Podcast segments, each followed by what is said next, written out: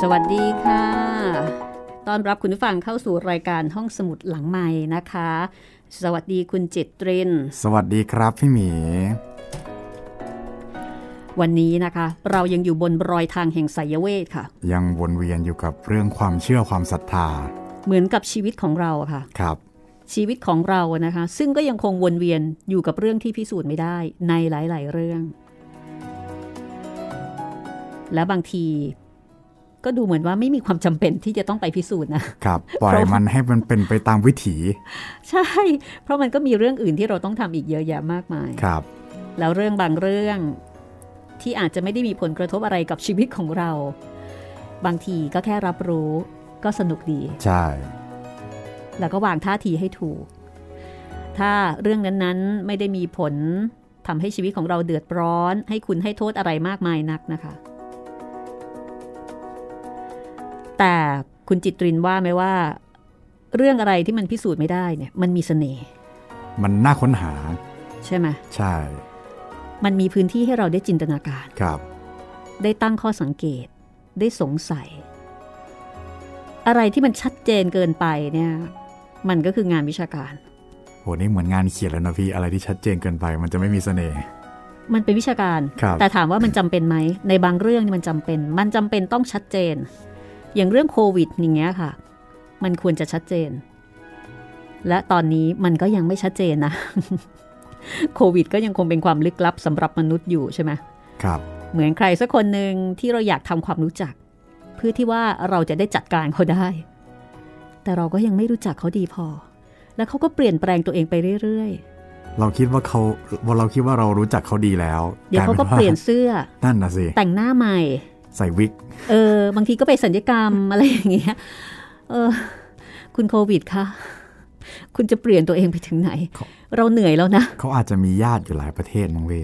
เดี๋ยวจากอินเดียมาอังกฤษมาแอพบฟริปะกาสังสรรค์กันอยู่เรื่อย ครับ แล้วก็ทำให้เรานี่ โอ้โห วุ่นวายนะคะ เดือดร้อน ก็อาจจะต้องใช้เวลาสักระยะยาวๆนะคะในการที่จะทำความรู้จัก เพื่อที่จะได้จัดการสักทีนะคะ หรืออาจจะไม่มีวันนั้นเลยก็ได้นะ เหมือนกับไวรัส ก็เป็นไปได้ครับพี่ ไวรัสเนี่ย เท่าที่ผ่านมา มันก็ยังไม่มียาฆ่าไวรัสแบบที่สามารถจัดการได้เลยนะ ใช่เพมันราะก็ว่ามีแต่ยารักษาตามอาการ เดี๋ยวปีใหม่ ปีหน้าก็มีตัวใหม่มาอีกละค่ะไข้หวัดใหญ่อย่างนี้ค่ะเราก็ได้แต่เรียนรู้ในการที่จะอยู่กับเขา แล้วก็ป้องกันเขาไม่ให้มาทำอันตรายเราครับแต่ถามว่าเรารู้จักเขาดีไหม เขาชัดเจนแจ่มแจ้งแก่ใจเราไหม ก็ไม่นะไม่รู้จักเท่าไหร่นะอืมพอจะรู้จักเอ้า เฮ้ย เปลี่ยนไปอีกแล้วครับ อะไรของแกเนี่ยแหมนี่ถ้าเกิดเป็นพนักงานบริษัทนะคะเขาต้องได้พนักงานดีเด่นแน่เลยค่ะทำไมครับพี่เอ้าก็ Performance เปลี่ยนตัวเองดีไปเรื่อยๆ ปรับปรุงตัวเองอ๋อตลอดเลยนะคะแล้วก็ทพัฒนาำอะในในแง่ที่คุณเป็นเชื้อโรคอย่างเงี้ย ครับคุณก็ต้องมีเป้าหมายในการที่จะแพร่เชื้อตัวเองก๊อปปี้ตัวเองให้ได้มากที่สุดใช่ไหมใช่ แล้วดูสิว่าเขาทำผลงานได้ดีไหมล่ะคุณจิตเรียนดีดีเกินไปครับ ใช่ไหมตอนนี้จะเป็น CEO แล้วครับตอนนี้ โอ้โห ครองโลกเลยทีเดียวนะคะครับสิ่งเล็กๆ ที่มีขนาดจิ๋วสุดแสนที่จะจิ๋วเนี่ยค่ะ เพราะฉะนั้นเรื่องบางเรื่องที่เรายังรู้จักไม่จริงเนี่ย มันก็มีความมีเสน่ห์อยู่ในนั้นนะคะ วันนี้ก็เลยชวนเดินทางต่อค่ะ เราจะมาคุยกันเรื่องอะไรครับพี่ หลายเรื่องเลยนะคะอาวันนี้เนี่ยจะเริ่มต้นที่เรื่องนี้ดีไหมทำไมเวลาที่เราเห็นผี ใช้คำพูดผิดขออภัยครับทำไมเวลาที่คนเห็นสิ่งที่ตัวเองคิดว่าเป็นผี คือเวลาที่คนเขาเล่าประสบการณ์อะอ่าไอ้พวกที่เคยเห็นผีเนี่ย มันจะต้องมีประโยคหนึ่งที่บอกว่า แล้วแล้ว ก็รู้สึกขนลุกเลย โอ้เสียวสันหลังวาบ เออตัวเย็นเฉียบเลย เนี่ย อารมณ์จะออกประมาณเนี้ย เหมือนประมาณว่ามันจะต้องมีอะไรบางอย่างที่ทำให้อุณหภูมิแถวนั้นมันลดลง มันเย็น ครับ ยังไม่เคยเจอนะคะที่ใครบอกว่า โหร้อนก่อนที่เขาจะมานะ ร้อนตับมันแตกร้อนตับแตกเลยเหงื่อออกเลยเงี้ยครับไม่ค่อยนะ มีแต่เย็นวาบอะไรอย่างนั้นใช่ไหมทำไมมันถึงเป็นอย่างนั้น มันมีเหตุผล เป็นเหตุเป็นผลรองรับไหม วันนี้มีคำตอบนะคะคำตอบจากหนังสือเล่มนี้ แต่จะเป็นคำตอบจริง ๆ หรือไม่เนี่ยอันนี้ไม่มีใครรู้ เป็นคำตอบทางไสยเวทด้วยใช่ไหมพี่ใช่ แต่มันน่าสนใจครับแล้วก็น่าคิดทีเดียวว่า เออเฮ้ยมันก็เข้าเขาอะนะ ครับอะทำไมเห็นผีถึงเป็นเช่นนั้น หรือว่าเอ่อเรื่องของเปรต เรื่องของเปรต เคยได้ยินคำว่าเปรตใช่ไหมครับ มือใหญ่เป็นใบลาน อืม ปากเท่ารูเข็ม เกิดจากการอะไร ตีพ่อตีแม่ อันนี้เด็กไทยได้รับการปลูกฝังมาเหมือนกันหมดครับ โอ้รุ่นคุณจิตรินนี่ก็ก็ยังมีตรงนี้อยู่นะคะครับมีโปรแกรมนี้ยังคงทำงาน ใช่ครับ อ่า ก็เนี่ยเนี่ยเนี่ยตีพ่อตีแม่ มือจะใหญ่เท่าใบลานด่าพ่อด่าแม่โอ้ตอนเด็กๆกลัวมากเลยนะพี่ปากจะเท่ารูเข็มกลัวกินข้าวไม่ได้ใช่เป็นเรื่องที่ทรมานมากสำหรับเด็กนะคะครับ ตอนนี้ก็ ก็ยังคงมีเด็กจำนวนหนึ่ง ที่ถูกขู่แบบนี้ค่ะ ครับเอ่อทำไมเปรตถึงเป็นเช่นนั้นทำไมถึงมีรูปร่าง ที่ดูแล้วไม่น่าจะไม่น่าจะพิสมัยเอาเสียเลยครับทั้งๆทที่จริง ๆ แล้วการเป็นผีเนี่ยเขาน่าที่จะเนรมิตรูปร่างได้ตามใจตัวเองใช่ไหมอ่าใช่ คือในแง่ของความเป็นผีเนี่ยเรามองว่าคุณไม่ได้มีรูปร่างที่แบบคงที่เหมือนกับมนุษย์อะ เหมือนคุณสามารถจะแปลเปลี่ยนรูปร่างได้ตามใจชอบ เวลาที่เราเห็นหรือว่าได้อ่านรับรู้เรื่องผีในนิยาย แต่ทำไมเปรตถึงมีรูปร่างที่เหมือนเดิมอะคงที่ คงที่ไม่เปลี่ยนแปลงครับ แล้วแล้วก็ก็น่าเกลียด ช่วยทำให้ตัวเองดูดีขึ้นมากว่านี้ไม่ได้เลยเหรอ อืม ดูเป็นผีที่ไม่น่ามอง แล้วก็ดูรันทดหดฟูนะคะ อันนี้ก็เป็นอีกเรื่องหนึ่งคำถามเกี่ยวกับเรื่องเปรต เรื่องการเห็นผี แล้วก็ เรื่องของเออธรรมเนียมในการฝังเสาหลักเมือง อ๋อ อินจันทร์มั่นคง อันนี้คุณจิตรินเคยได้ยินใช่ไหมโอ้คะอันนี้เคยได้ยินบ่อยครับ ค่ะ ได้ยินมาว่า เวลาจะฝังเสาหลักเมืองเนี่ยเอ่อเขาจะเอา คนจริง ๆ ที่มีชื่อว่านายอินนายจันนายมั่นนายคงอืมฝังไปพร้อมกับเสาหลักเมืองอืมผลักลงไปครับแล้วก็เอาเสาเนี่ยตอกลงไป ตอกลงไปก็เรียบร้อยครับหลังจากนั้นก็เชื่อว่าวิญญาณก็จะทำการปกปักรักษา รักษาบ้านรักษาเมืองครับ ประเพณีนี้มีจริงหรือไม่นะคะ ในบ้านเรากรุงเทพมหานครเนี่ยพบหลักฐานยังไงบ้าง อันนี้ครับก็ต้องว่ากันตามหลักฐาน เพราะว่าตำนานหรือความเชื่อก็ว่ากันไปได้ทั้งนั้น แล้วก็มีเรื่องของเอ่อนี่นะเรื่องของนารีผล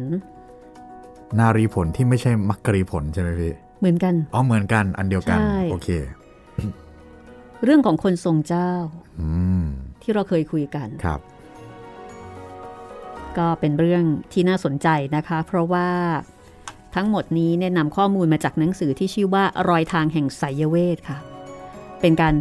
ให้คำตอบทางวิชาการนะคะ แต่ว่าเป็นวิชาการทั้งทางด้านวิทยาศาสตร์ ประวัติศาสตร์ โบราณคดี และมายาศาสตร์ หรือไสยศาสตร์นะคะ ซึ่งก็เป็นศาสตร์ที่ทางวิทยาศาสตร์อาจจะพิสูจน์ลำบาก หนังสือนี้เขียนโดยกิติวัฒนมหาดค่ะสำนักพิมพ์สร้างสรรค์บุ๊กนะคะ เป็นหนังสือหายากนะคะ ตอนนี้หลายคนอยากอ่าน แต่รู้สึกว่าจะหมดมั้ง อันนี้ต้องถามไปทางสำนักพิมพ์สร้างสรรค์บุกคุณกิติวัฒนมหาดก็เพิ่งจะจากโลกนี้ไปเมื่อวันที่ 15 มิถุนายนค่ะ ก็น่าเสียดายอย่างยิ่งนะคะอ่าเป็นนักเทววิทยาที่เก่งมากนะคะคนหนึ่งของเมืองไทย เริ่มต้นที่เรื่องอะไรกันก่อนดี เอาเรื่อง อินจันทร์มั่นคงกับนายพี่โอ้ดูเหมือนว่าคุณจิตรินนี่จะสนใจเรื่องนี้เป็นพิเศษ คือมันเป็นเรื่องที่มีเขามูลความเป็นจริงครับ แล้วผมก็เลยอยากรู้ว่าทำไมมันถึงมีชุดความคิดนี้ขึ้นมาอืมแล้วและอีกอย่างหนึ่งผมผมสงสัยอยู่อีกสองชื่อคือ อินกับจันเนี่ยครับเพราะว่ามั่นคงเนี่ยมันตรงตัว ใช่ใช่แต่อินจันเนี่ยผมไม่ไม่เข้าใจความหมาย อันนี้สงสัยเหมือนกันครับเออเนาะพี่ก็สงสัยเหมือนกันว่า เอ๊ะทำไมถึงเป็นอินเป็นจันทร์ ใช่มั่นคงเนี่ยความหมายมันได้ครับกับ concept หรือว่าแนวคิดในการสร้างความมั่นคงของบ้านเมือง อินจันทร์อะอันนี้สงสัยว่า เดี๋ยวอาจจะต้องจุดธูปถามคุณกิตติแล้วก็ให้ไปบอกคุณจิตรินอ๋ออย่าอย่ามาเลยครับ ไม่ได้สงสัยขนาดนั้นอ่าถ้างั้นไปที่เรื่องอินจันมั่นคงกันก่อนนะคะครับกับบทความในหนังสือรอยทางแห่งไสยเวทค่ะ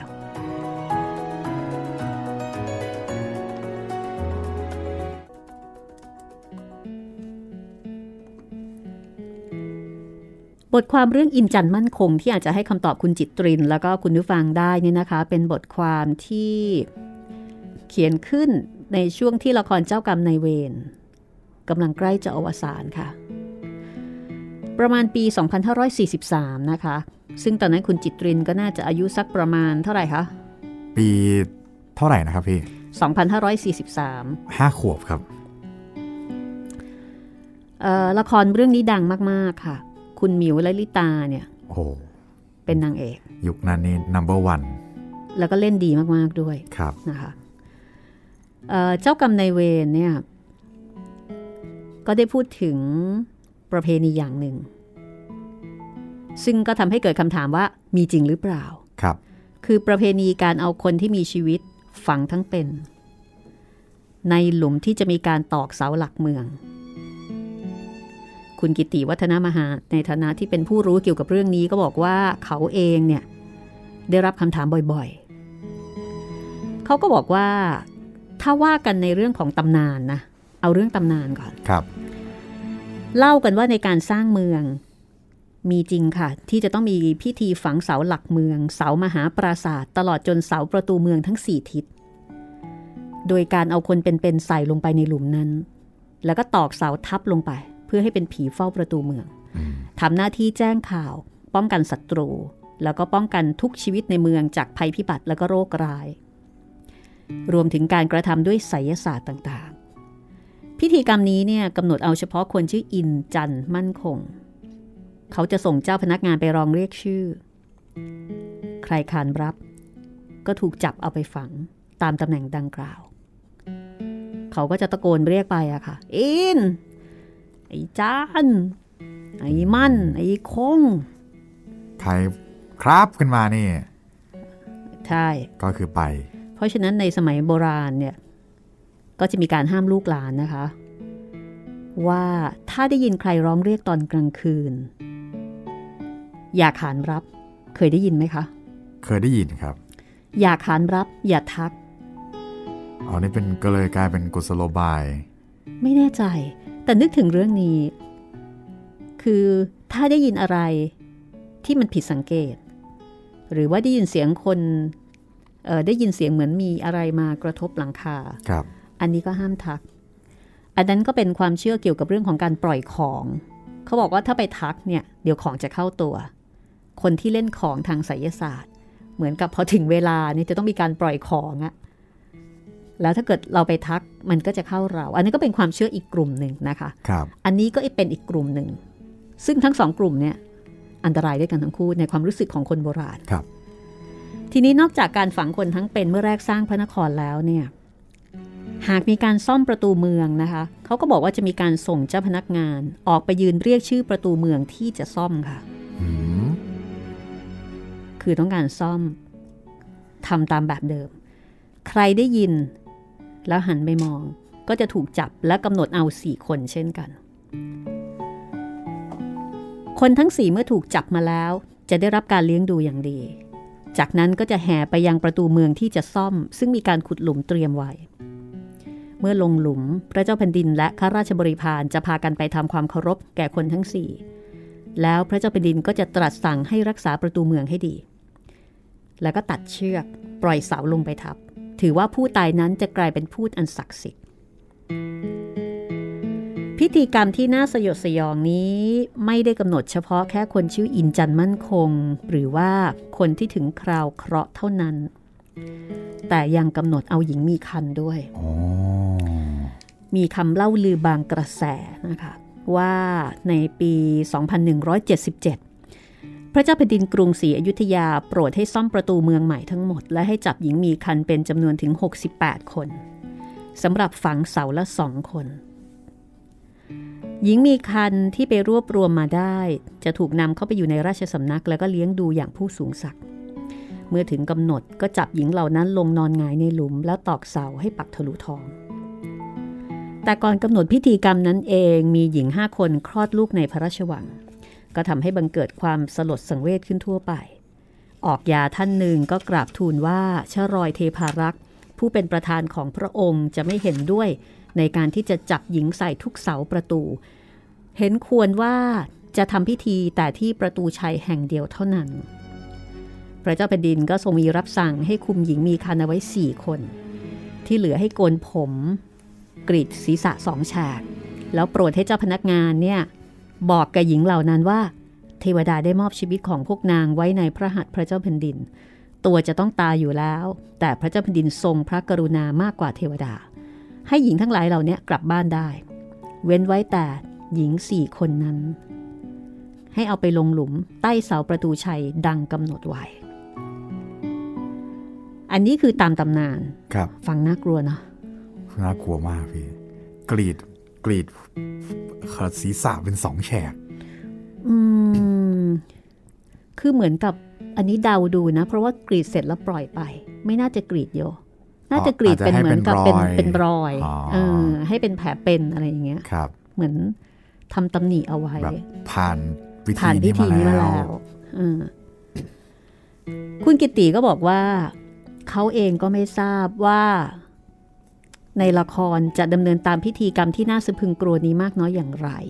แต่ที่เล่ากันและบันทึกไว้มีเท่านี้ครับ ส่วนสำหรับคำถามที่ว่า พิธีกรรมนี้มีจริงหรือไม่ เป็นเรื่องยากที่จะชี้ชัด ทีนี้จากเรื่องของตำนานนะคะ ที่มีการบันทึกไว้ครับลองมาดูเรื่องของการขุดค้นทางโบราณคดีอ่าซึ่งถือเป็นหลักฐานเชิงประจักษ์ ในทาง ในการขุดค้นทางโบราณคดีนะคะ ยังไม่เคยพบการฝังมนุษย์ไว้ตามตำแหน่งที่เป็นประตูเมืองค่ะ เสาหลักเมือง หรือมหาปราสาทราชวังต่างๆ ยังไม่เคยเจอค่ะ เออมันก็แปลกเนาะคือถ้าเกิดว่ามีการทำพิธีกรรมนี้จริง ๆ มันต้องมีซากมันต้องมีโครกงระดูกอยู่ใต้เสารองรับเสาอยู่ใช่ไหมคือมันต้องมีอะมันต้องขุดเจอ ที่ผ่านมายังไม่เคยขุดเจอเลย ไม่เฉพาะแต่สมัยกรุงศรีอยุธยานะคะ ก่อนหน้านั้นก็ไม่เคยพบ ถามว่าแล้วเขาเจออะไรบ้างไหม เจอค่ะ เขาเจอเครื่องราง เครื่องรางอันเป็นมงคลต่างๆ เช่น เจอเต่าหึกระดองหรือว่าเต่าทั้งตัวเลยพี่เอ่อบางทีก็จะมีการทำเป็นแผ่นเงินแผ่นทองอ๋อตีเป็นรูปเต่าอ๋อรูปราชสีห์ ซึ่งก็เหมือนกับผ่านการทำพิธี มีอำนาจคุ้มครองตามหลักมายาศาสตร์ที่เป็นฝ่ายมนขาว คือพวกนี้เป็นเครื่องรางฝ่ายมนขาว อันนี้คือสิ่งที่เจอนะคะ แต่ถึงกระนั้นมีการวิเคราะห์กันอย่างนี้นะคะว่า พิธีกรรมแบบนี้ไม่น่าจะมี ราะถึงแม้ว่าในทางไสยศาสตร์ที่มีมาในภูมิภาคนี้ ภูมิภาคนี้หมายถึงเอเชียตะวันออกเฉียงใต้เนี่ยนะคะครับ เป็นการยอมรับได้ที่จะมีคนเสียสละชีวิต หรือจริง ๆ เขาไม่ได้ยอมหรอก คือยอมสละชีวิตคนส่วนหนึ่งเพื่อประโยชน์ของคนส่วนใหญ่ เพราะว่าในสมัยโบราณไม่ได้มีการรณรงค์เรื่องสิทธิมนุษยชนเหมือนอย่างสมัยของเราใช่ไหมคะ ครับ สมัยโบราณเนี่ยนอกเหนือจากพิธีกรรมแบบนี้เอ่อตามอินเดีย หรือว่าแถวอเมริกาใต้ อียิปต์ก็จะมีเรื่องของพิธีบูชายันด้วยครับอ่าอันนั้นก็คือการสละชีวิตคนส่วนหนึ่ง เพื่อประโยชน์ของคนส่วนใหญ่ตามความเชื่อครับแต่ก็มีการตั้งข้อสังเกตว่า ในการตั้งบ้านตั้งเมืองในภูมิภาคเอเชียตะวันออกเฉียงใต้เนี่ยค่ะ เราเนี่ยได้รับอิทธิพลมาจากอินเดีย และพิธีกรรมฝ่ายอินเดียนั้นไม่มีการฝังคนเป็นๆแต่อย่างใด คือเราอะรับพิธีกรรมมาจากทางโน้นครับแต่พอสืบค้นย้อนไปที่ต้นตำรับ เขาไม่มี ส่วนการตั้งเสาหลักเมือง แม้ว่าจะไม่ได้รับมาจากอินเดีย แต่ในพิธีจริง ๆ เท่าที่มีการบันทึกไว้ พบว่ามีแต่พิธีกรรมที่เป็นมงคล เพราะฉะนั้นจะไม่มีทางทำอะไรแบบนี้แน่นอนหรือคือเปล่ามันไม่เคยมีหลักฐานอืมแต่ว่าครับมันมีพิษเอ่อมีตำนานครับ เวลาขุดค้นก็จะเจอพวกวัตถุเครื่องราง ที่เป็นพวกรูปแบบเป็นแผ่นทอง รูปสัตว์ รูปอะไรต่ออะไรที่เเป็นไปในทางความอุดมสมบูรณ์ เป็นสิริมงคลเขาจะเจอแต่พวกนี้ครับแต่ในแง่ของการขุดพบโครงกระดูกโครงกระดูกแม่ท้องหรืออะไรอย่างเงี้ยไม่เคยเจอ ไม่เคยขุดพบเจอนะคะอ่า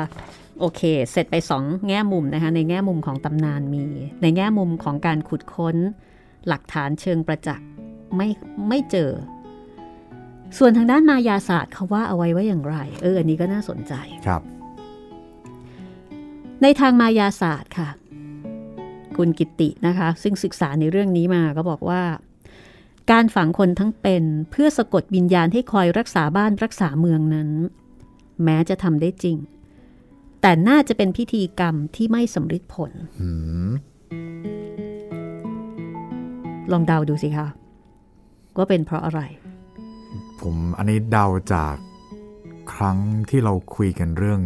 พวกเขี้ยวเนาะพี่เคี้ยวงา น่าจะกรณีเดียวกันหรือเปล่า ใช่อืมขนาดสัตว์เนี่ย เขาก็ยังโกรธแค้นถูกไหมครับ คนเนี่ย ต้องยิ่งกว่า ยิ่งกว่า เพราะว่ามีขนาดของสมองการรับรู้ที่มากกว่า ครับ วิญญาณของผู้ตาย ก็ย่อมเต็มไปด้วยความโกรธแค้นแล้วคนที่โกรธแค้นใครจะไปรักษาบ้านรักษาเมืองให้ไม่มีมาทางฆ่าฉัน ฉันยังไม่อยากตาย สิ่งที่วิญญาณเหล่านั้นจะทำก็คือ พยายามจะดิ้นรนให้เป็นอิสระจากอาคมที่สะกดอยู่ครับเพื่อจะได้ไปผุดไปเกิดแค่นั้นเอง คงไม่ได้มีความมุ่งมั่นตั้งใจที่จะพิทักษ์รักษา นอกจากเขาจะยินยอมตัวเองจริงใช่ใช่ใช่นอกจากแบบทำใจได้แล้วก็ยินยอม แต่ในแง่ของความเป็นจริงแล้วเนี่ยๆคงยากเนาะพี่ ถ้าเป็นเราเนาะเราก็โอเค เราอาจจะเข้าใจด้วยบริบทของสังคมยุคนั้น แต่ใจมันมันไม่อินใครอะมันคงไม่มีใครอยาก คงไม่รู้สึก อยากจะที่จะทุ่มเทใช่ไหมใช่อืมที่สำคัญคือถ้าเราไม่ได้เลือกที่จะตายแล้วเนี่ย มันมันยิ่งยากเลย เราแค่เผลอขานรับไปนิดเดียว ครับ จับเราลงหลุมแล้วแล้วไม่ได้ไม่ได้ไปสบายด้วยนะพี่ โดนนั่นต่น่ะอสิอะโหอืมเป็นการตายที่ไม่โอเคเอาซะเลยนะคะ ครับ ผู้เขียนนะคะ ก็บอกต่อไปว่า แต่เขาเองก็ไม่ฟันธงนะ ว่าเรื่องเหล่านี้เป็นเพียงคำเล่าลือ เพราะเมื่อร้อยกว่าปีมานี้เองค่ะ เหตุเกิดใน เพื่อนบ้านเราอืมทายซิประเทศไหนอะเดาว่ากัมพูชาครับ พม่าค่ะอ๋อในรัชสมัยของพระเจ้ามินดง กษัตริย์พม่า ซึ่งเป็นรัชกาลก่อนที่อังกฤษจะเข้าไปปกครอง พระเจ้ามินดงโปรดให้เอาคนจำนวน 52 คน ฝังฝังทั้งเป็นนะคะครับในพิธีก่อพระเริกษ์กำแพงโอ้โหและพระราชวังกรุงมันเดเลย์ โอ้โหโดยใช้วิธีจัดละครกลางแจ้ง แล้วก็เป่าประกาศให้คนมาดู จากนั้นล้อมจับ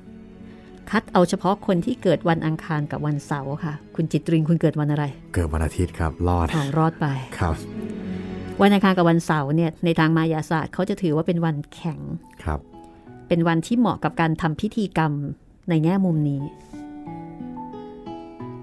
ล้อมจับทั้งชายและหญิงค่ะ มีเงื่อนไขด้วยนะคะ ถ้าชายกำหนดเฉพาะที่ร่างกายไม่มีรอยสัก คือสมัยก่อนนี้คนเขานิยมสักกันเนาะใช่ ผู้หญิงเอาเฉพาะที่ยังไม่เจาะหูอืมปัญหาก็คือ พระเจ้ามินดงทรงได้รับคตินี้มาจากไหน เจ้าพนักงานของพระองค์จะใช้ตำราหรือเวทมนต์คาถาบทใดมาประกอบพิธีกรรมเช่นนี้ให้ลุล่วงได้ ถ้าหากว่าพิธีกรรมดังกล่าว ไม่เคยมีการปฏิบัติจริงมาก่อน ก็หมายถึงว่า มันต้องมีสืบทอดเหรอาจจะพี่มีคือที่พม่าเนี่ยเคยมีอันนี้ แต่หลังจากนั้นนะคะเอ่อลูกหลานของพระเจ้ามินดง พระโอรสของพระองค์ 80 องค์ ถูกพระเจ้าสีปอหรือว่าพระเจ้าทีบอ ประหารชีวิตหมดทั้งสิ้นในปี 2422 หมายถึง โอรสของพระเจ้ามินดงเนี่ยค่ะตายหมดเลย หลังจากนั้นพม่าก็ตกเป็นอาณานิคมของอังกฤษ อันนี้ก็ไม่อยากจะอธิบายว่าเฮ้ยโห เป็นกฎแห่งกรรมทำนองนั้นหรือเปล่าครับแต่ว่าเหตุการณ์มันมาประจวบเหมาะกัน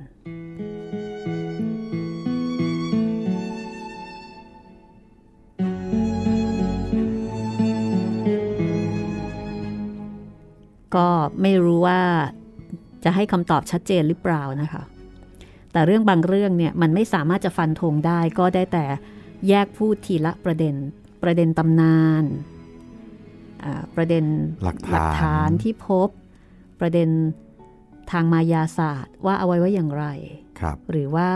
เคยมีเหตุการณ์แบบนี้เกิดขึ้นไหมในประเทศเพื่อนบ้านของเรา นี่คือ รอยทางแห่งไสยเวทนะคะตามหารอยทางกับเรื่องอินจันมั่นคงนะคะหรือว่าการฝังคนทั้งเป็นในหลุมเสาหลักเมืองครับ เรื่องนี้น่ากลัวนะตอนเด็กคุยกับคุยกับเพื่อนแล้วแบบโอ้ยกลัว คนเป็นโรคโรคกลัวที่แคบเนี่ยจะยิ่งกลัวมากเป็นพิเศษ เพราะว่าจะต้องถูกผักลงหลุมใช่ใช่โอ้ฆ่ากันให้ตายซะข้างนอก จะดีกว่าใช่หมดเรื่องหมดราวกันไป จากเรื่องนี้นะคะเเดี๋ยวมาที่เรื่องเปรตดีไหมดีเลยครับพี่เปรตนี่อยู่คู่กับเด็กไทย ใช้คำนี้ได้ไหมเนี่ยใช่ค่ะ แล้วก็เป็นคำด่าด้วยนะ อ๋อโอเค เติมข้างหน้าเข้าไปไออีครับ ก็เป็นคำด่าที่อยู่คู่กับสังคมไทยมานานค่ะครับ เดี๋ยวเรามารู้ความหมายกันสักนิดนึงนะคะ พักสักครู่เดี๋ยวกลับมาช่วงหน้าค่ะ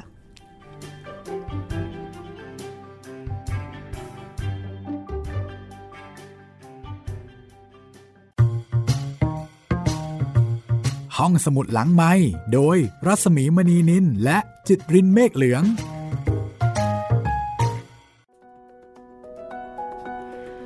เข้าสู่ช่วงที่สองนะคะ กับการเดินบนรอยทางแห่งไสยเวท อันนี้เป็นชื่อหนังสือเลยค่ะ ครับ เขียนโดยกิติวัฒนมหาดนะคะ ซึ่งเป็นนักเทววิทยาเป็นนักประวัติศาสตร์ นักโบราณคดีนะคะ เรียนจบจากคณะโบราณคดี แล้วก็ศึกษาเพิ่มเติม กับเรื่องของเทววิทยาแล้วก็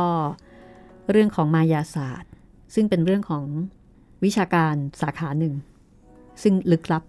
แล้วก็มีคนน้อยคนนะคะ ยากที่จะเข้าใจที่จะเข้าใจ แต่ก็เป็นเรื่องที่มีสเสน่ห์คนอยากรู้ เรื่องเปรตเนี่ย ถือเป็นเรื่องที่มีเสน่ห์ไหมเปรตนี่ผมเฉยๆครับ เพราะว่า ตอนเด็กๆออกแนวแบบกลัวกลัวมากกว่า ไม่ใช่กลัวเปรตนะกลัวจะไปเป็นเปรตใช่ไหมใช่ครับ กลัวว่าตัวเองจะเป็นเปรตถูกขู่ไว้เยอะครับ สมัยเด็กๆ ที่สุพรรณเนี่ยพ่อแม่จะชอบพาลูกไปที่วัดแห่งหนึ่งค่ะ ชื่อวัดไผ่โรงวัว วัดไผ่โรงวัวชื่อคุณคุณเหมือนเคยได้ยิน อยู่อำเภอสองพี่น้อง คือเหมือนเป็นวิชาบังคับอะค่ะ พ่อแม่จะต้องพาลูกไป เป็นสถานที่เรียนรู้เพื่อที่จะให้เป็นเด็ก ที่ว่านอนสอนง่ายได้ดีทีเดียวค่ะ ที่นั่นมีอะไรเหรอครับพี่ วัดนี้นะคะจะมีรูปปั้นเปรต เป็นวัดที่มีการก่อสร้างภพภูมิ นรก สวรรค์ จะมีรูปปั้นเปรตหลากหลายรูปแบบ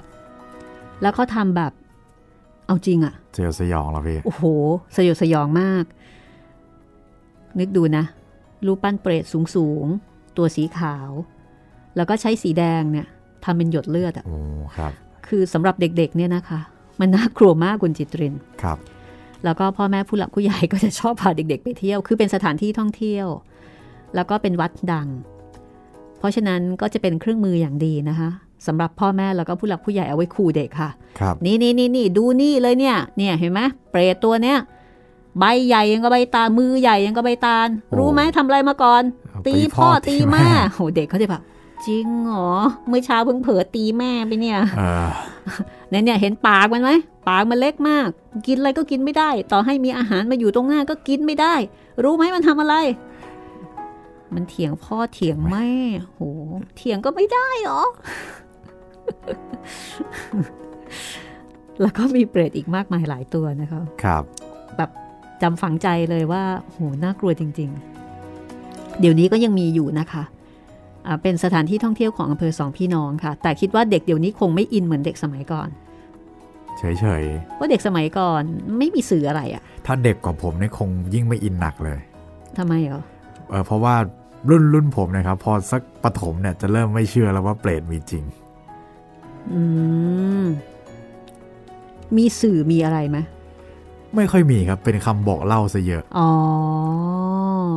แต่ละยุคแต่ละสมัยเนาะครับ การรับรู้ของเด็กบางทีก็ไม่เหมือนกันเหมือนกัน คือสมัยก่อนมันไม่มีสื่ออะไรเลย มีแค่ทีวี ทีวีก็ไม่ได้มีมากช่องอย่างเดี๋ยวนี้ ใช่ หนังสือก็ไม่ได้มีให้อ่านเยอะแยะมากมาย โดยเฉพาะเด็กต่างจังหวัด อินเทอร์เน็ตก็ ก็ไม่มี ใช่ เพราะฉะนั้นไปเห็นแค่เนี้ยแล้วบวกกับคำบอกเล่าของผู้ใหญ่เนี่ยนะโอ้ยกลัวกันแบบว่า ขนหัวลุกอะค่ะ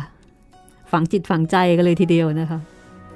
แต่เด็กเดี๋ยวนี้พอเห็นอย่างนั้นปุ๊บมาค้นในอินเทอร์เน็ตใช่ไหมครับ มีข้อมูลหลากหลาย แน่นอนค่ะ ความน่ากลัวมันก็คงลดทอนลงไปเยอะละทีนี้มีบทความเกี่ยวกับเรื่องของเปรตนะคะ ซึ่งน่าสนใจค่ะ เพราะว่าเขาอธิบายแบบวิชาการ มีเหตุมีผลนะคะ โดยเฉพาะอย่างยิ่งกับคำถามที่ว่าทำไมเปรต จึงมีรูป เขาใช้คำว่า รูปปรากฏ ไม่ใช่รูปร่างนะ รูปปรากฏ รูปที่เราเห็น ใช่ ที่พิลึกพิลั่นกว่าผีอื่นๆ แล้วทำไมต้องทำกิริยาแปลกๆ โบกมือไปมา เพื่อขอส่วนบุญทำไมถึงเป็นแบบนั้นอะเขาก็มีคำตอบมีเอ่อใช้คำว่าคำอธิบายก็แล้วกัน มีคำอธิบายนะคะ ซึ่งก็น่าสนใจ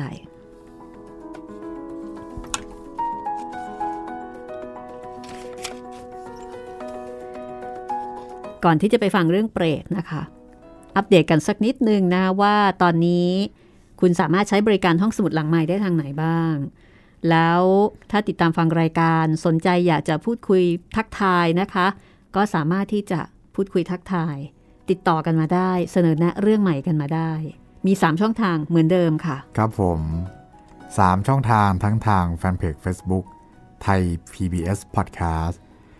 ฟนเพจของพี่หมีรัศมีมณีนิน แล้วก็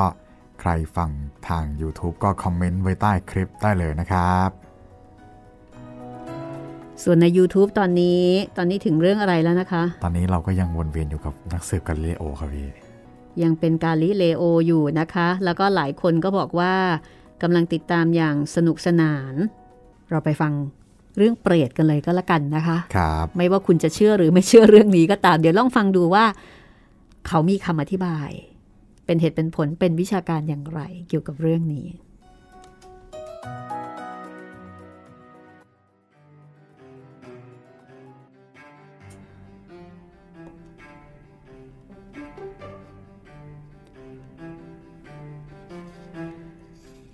คือเรื่องเปรตนี้เนี่ยคุณกิติวัฒนมหาก็บอกว่า ในหลักการทางวิชาการของเขาเนี่ยนะคะ เปรตเป็นรูปปรากฏทางวิญญาณ หรือว่าเป็นผีชนิดหนึ่ง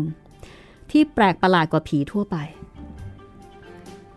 แต่ความแปลกประหลาดนี้ก็ไม่ถึงกับพิสดาร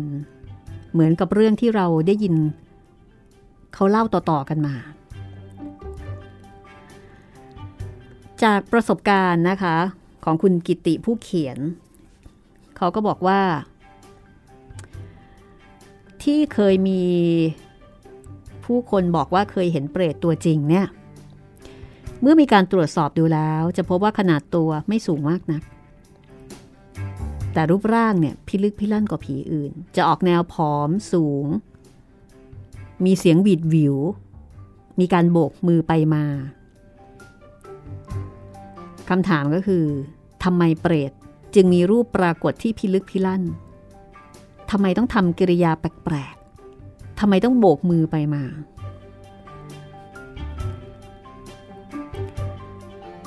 คุณกิติก็เลยบอกว่า ขอเปรียบเทียบอย่างนี้ก่อนก็แล้วกัน ตามปกติค่ะ วิญญาณของคนเราเนี่ยจะประกอบด้วยกลุ่มพลังงานที่เรามองไม่เห็น เมื่อเป็นพลังงานจึงไม่สามารถจะสื่อสารด้วยวิธีการของคนปกติที่มีรูปกายเป็นสสารได้ อันนี้ว่ากันด้วยเรื่องของสสารและพลังงานนะคะ ร่างกายเป็นสสาร จิตใจวิญญาณเป็นพลังงานอืมเพราะฉะนั้นเขาอะเขาไม่มีสสารครับ เขามีแต่พลังงาน เมื่อเขาต้องการจะสื่อสารกับคนที่อยู่ในรูปของสสาร เขาก็เลยต้องมีวิธีการ เขาเลยต้องหาวิธีการ วิธีการแรกนะคะ เมื่อวิญญาณต้องการติดต่อกับคนที่ยังคงมีชีวิตอยู่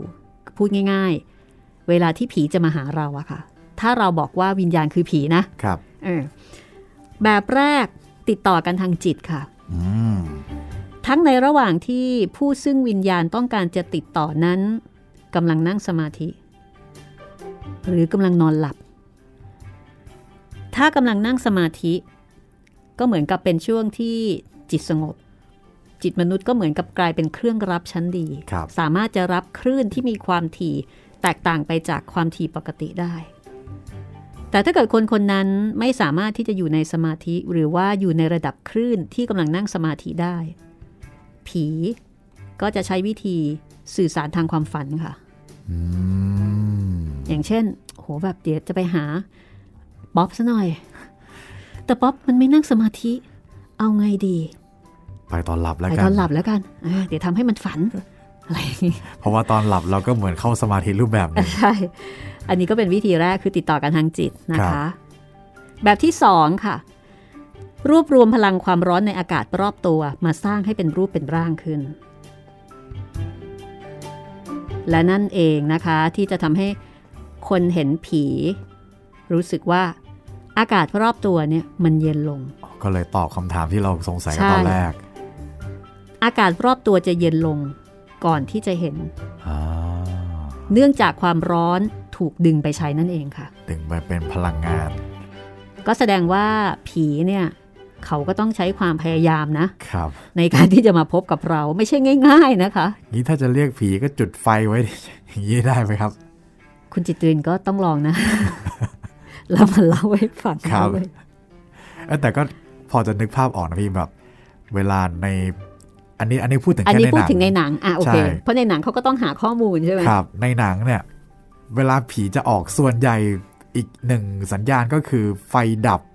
อืม อะไรแบบเนี้ย อันนี้ก็เป็นสัญญาอย่างหนึ่งครับ จะไม่มีที่แบบว่าโอ้ฟ้าว่างสว่างน้อยมาก ในขณะที่เรากำลังนอนอยู่จู่ๆไฟก็ติดสว่างจ้าขึ้นไปทางบ้านแล้วผีก็มา ถ้าอันนี้ไม่ถ้าใช่อารมณ์ละแบบไฟติดเนี่ยจะไม่ติดแบบปกติจะ มันต้องติดติดดับดับๆใช่ใช่ให้รู้ว่าฉันจะมาแล้วนะ อันนี้ไม่ใช่เตรีปยมตัวกตินะครับ แต่ส่วนใหญ่จะเป็นลักษณะของไฟดับทำให้มืดใช่แล้วก็ต้องเป็นเหมือนนั่นแหละ จะมากับความเย็นครับ เนื่องจากความร้อนถูกดึงไปใช้ในการที่ผีเนี่ยเอาพลังงานเนี่ยมาสร้างเป็นรูปเป็นร่างขึ้น เพราะว่าผีไม่ได้มีรูปร่างไม่ได้มีสสารเหมือนกับมนุษย์ นี่คือแบบที่สองนะคะ ครับ มีบางคนบอกว่า เวลาที่เขาจะตัดสินว่าสิ่งที่เขาเห็น สิ่งที่เขาได้ยิน สิ่งที่เขาได้กลิ่น มาจากการ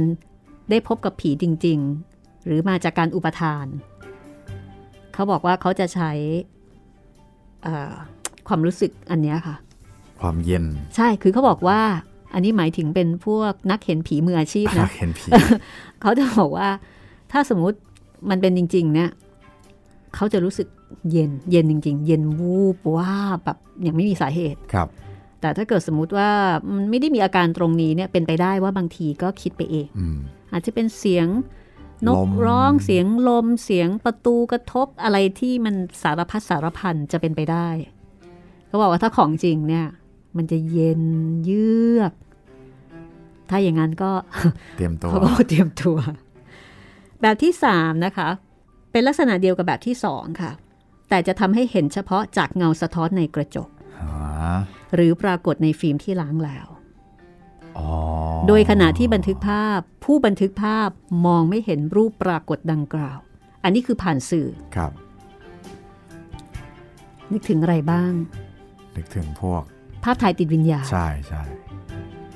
ซึ่งคนถ่ายก็มักจะอ้างว่า เฮ้ยตอนถ่ายเนี่ย ไม่เห็นไม่เห็นใครไม่มีใครอยู่ตรงนั้นอ่าอันนี้ของพี่ก็มีเหมือนกันแล้วพี่ ถ่ายรูปตอนเด็กๆ พอล้างออกมาเนี่ย มีรูปของเด็กผู้ชายนั่งอยู่ นั่งอยู่ ใช่ใกล้ๆซ้อนกันเลยฮะโอ้โห ยังมีภาพอยู่เลยอืมปรากฏว่าฟิล์มมันซ้อนกัน โอเค จบเลย ความสคืยอองที่ปูมา คือก่อนหน้าเนี้ยก็กลัวเหรอพี่ คือมันฟิล์มมันซ้อนกันครับ ตอนแรก ๆ ก็ตกใจแม่บอกอ๋อฟิล์มมันซ้อนกันโถคือสมัยก่อนเขาล้างฟิล์มใช่ไหมครับมันโหลดทับกัน แต่อันนั้นก็ดูหลอนดีเหมือนกันนะ คือสามารถที่จะเอามาแบบหลอกคนกลัวผีได้เลยครับ เพราะฉะนั้นในส่วนของเปรตเนี่ยมักใช้รูปปรากฏในแบบที่ 2 และแบบที่ 3 ค่ะ แต่เหตุที่รูปปรากฏของเปรตมีลักษณะผิดสัดส่วน คือตัวสูง แขนขายาว มือไม้ใหญ่นะคะ เป็นเพราะสภาพทางวิญญาณของเปรตเอง อันนี้งงไหมคะ สภาพทางวิญญาณของเปรต ไม่ค่อยเข้าใจครับพี่โอเค งั้นฟังต่อนะคะ คุณกิติบอกว่าข้อนี้เข้าใจได้ไม่ยาก ถ้าเราลองนึกว่าเมื่อวิญญาณเป็นพลังงาน วิญญาณก็ต้องทำสิ่งต่างๆ โดยใช้พลังงาน แม้แต่การคงสภาพของวิญญาณนั้นด้วย ทีนี้ถามว่าพลังงานเหล่านั้นวิญญาณได้มาจากไหน พลังงานนั้นนะคะได้มาจากไหนคำตอบก็คือก็ได้มาจากพลังงานของสิ่งซึ่งวิญญาณได้กระทำไป ในขณะที่ยังมีชีวิต อ๋อ ก็คือเหมือนกรรมอย่างนี้เหรอพี่ ใช่ คือพลังงานแห่งความดีและความชั่ว พลังฝ่ายดี จะเกิดจากการทำความดีหรือที่เรียกว่าบุญ สังเกตง่าย ๆ เมื่อทำดีเมื่อทำบุญต่อให้ไม่มีใครมาบอก ไม่มีใครมาชม จิตใจของเราก็จะสดชื่นแจ่มใส อันนี้ก็จะเป็นเพราะพลังแห่งความดีเข้าไปอยู่ในวิญญาณของเรา มันเหมือนกับว่า พอทำอะไรดีๆ เรารู้สึก ใช่ไหมเวลาที่เราทำอะไรดีๆอะมันจะรู้สึกกระชุ่มกระชวยเอออ่าอันเนี้ยถ้าคิดในแง่ของวิทยาศาสตร์ มันคือพลังงาน พลังงานบวกครับ แล้วมันก็จะได้ record record ลงไป ไม่หาย พลังงานแห่งความดีนี้ก็จะทำให้วิญญาณของเราที่ต้องพ้นร่างเมื่อสิ้นอายุขัย สามารถเดินทางผ่านโลกหลังความตายไปยังชาติภพใหม่ที่ดีกว่าเดิม นั่นคือการเกิดใหม่ของเราจะดีกว่าชาติที่แล้วแค่ไหนขึ้นกับสิ่งที่เราได้สร้างพลังงานมานั่นเอง และระหว่างที่เรายังไม่ได้ไปเกิดใหม่ พลังสายบวกเนี่ยนะคะ ก็จะช่วยรักษาสภาพความแข็งแรงทางวิญญาณเอาไว้ และวิญญาณที่แข็งแรงกว่า ย่อมสามารถเลือกชีวิตใหม่ที่ดีกว่าวิญญาณที่อ่อนแออ๋อมันเลยเป็นที่มาของคนอันนี้เป็นทำกฎดีธรรมชาติคนทำดีได้ไปสวรรค์อย่างนี้หรือเปล่าพี่ก็สามารถบอกแบบนั้นได้นะใช่ไหมคือเหมือนกับว่าเป็นคำอธิบาย แล้วแต่ว่าจะอธิบายด้วยชุดภาษาไหนอ่าครับในแง่มุมไหนใช่ไหมครับถ้าทางศาสนาก็จะบอกแบบนั้น แต่ถ้าพูดถึงในแง่ของพลังงาน เรื่องของศาสาร อันนี้มันก็น่าคิดนะด้วยเหตุนี้ค่ะ เปรตจึงไม่เป็นอื่นใด นอกจากวิญญาณของคนที่เมื่อยังมีชีวิตอยู่ทำชั่วเอาไว้อย่างมากมายอืมเพราะฉะนั้นเท่ากับว่าเขาได้เรคคอร์ด พลังงานลบอะเช่นคำสาปแช่งของคน อาจจะไปทำร้ายคน ไปเบียดเบียนคน อาจจะไปฆ่าคน อาจจะไปโกงคน ก็ถูกคนกลด่า พลังงานพวกนี้ก็จะเรคคอร์ดเข้ามาเข้ามา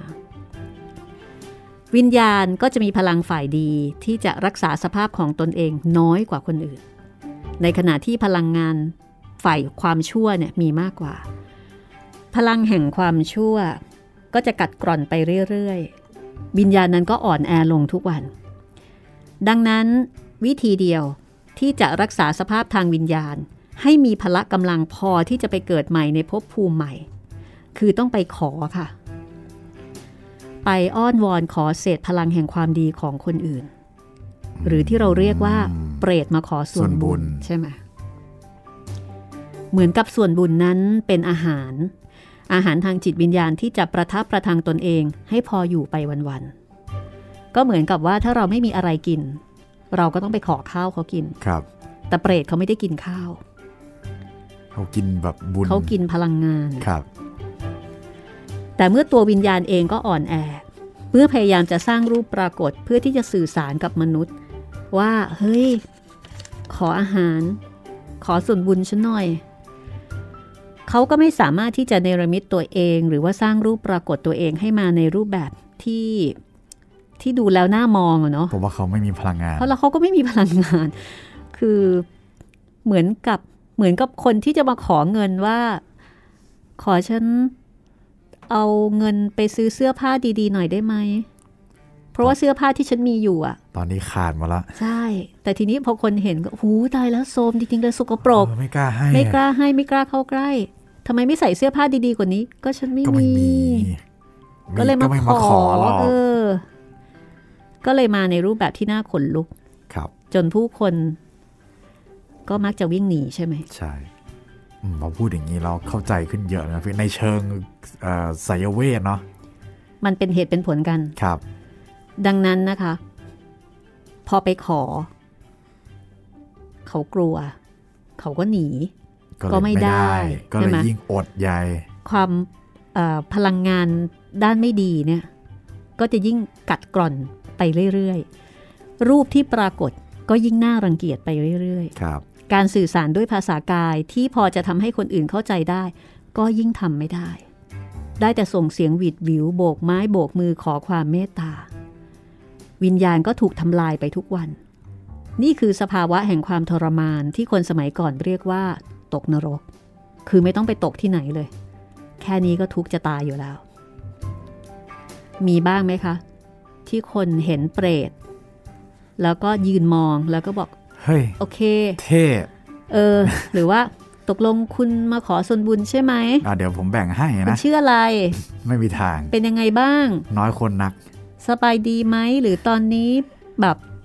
เอออดอยากมานานแค่ไหนแล้ว ตอนเป็นคนอยู่เนี่ยอยู่แถวไหน คือคงไม่มานั่งสัมภาษณ์กันอย่างคงไม่มี ส่วนใหญ่ก็จะวิ่งจั่นกันทางนั้นใช่ไหมคะครับ อันนี้คือคำอธิบายนะคะ ใช้คำว่าคำอธิบายก็แล้วกัน อาจจะไม่ได้เป็นคำตอบสำหรับทุกคนสัทีเดียว แต่ว่าเป็นคำอธิบายหนึ่งของนักเทววิทยาหรือว่านักมายาศาสตร์นะครัคะบที่เขาอธิบายในแง่มุมของมายาศาสตร์ ฟังแล้วยังรู้สึกกลัวเปรตอยู่ไหมคะก็ยังกลัวอยู่นะ คือถ้าเจอก็คงก็กลัวก็คงกลัว โดยสัญชาตญาณใช่เออเราก็คงไม่สามารถเอาความรู้ แล้วก็นั่งมองเปรตแบบนิ่ง ๆ ได้ใช่ไหมคะ ถ้าเจอแบบนั้น แต่หลังจากที่โอเค หลังจากเจอแล้วเราก็ เราก็อาจจะทำบุญหรือว่าทำอะไรเนี่ยอ่าใช่ส่งไปใช่ให้ ถ้าในแง่มุมนี้เป็นความจริงครับอ่าเขาก็อาจจะได้รับไป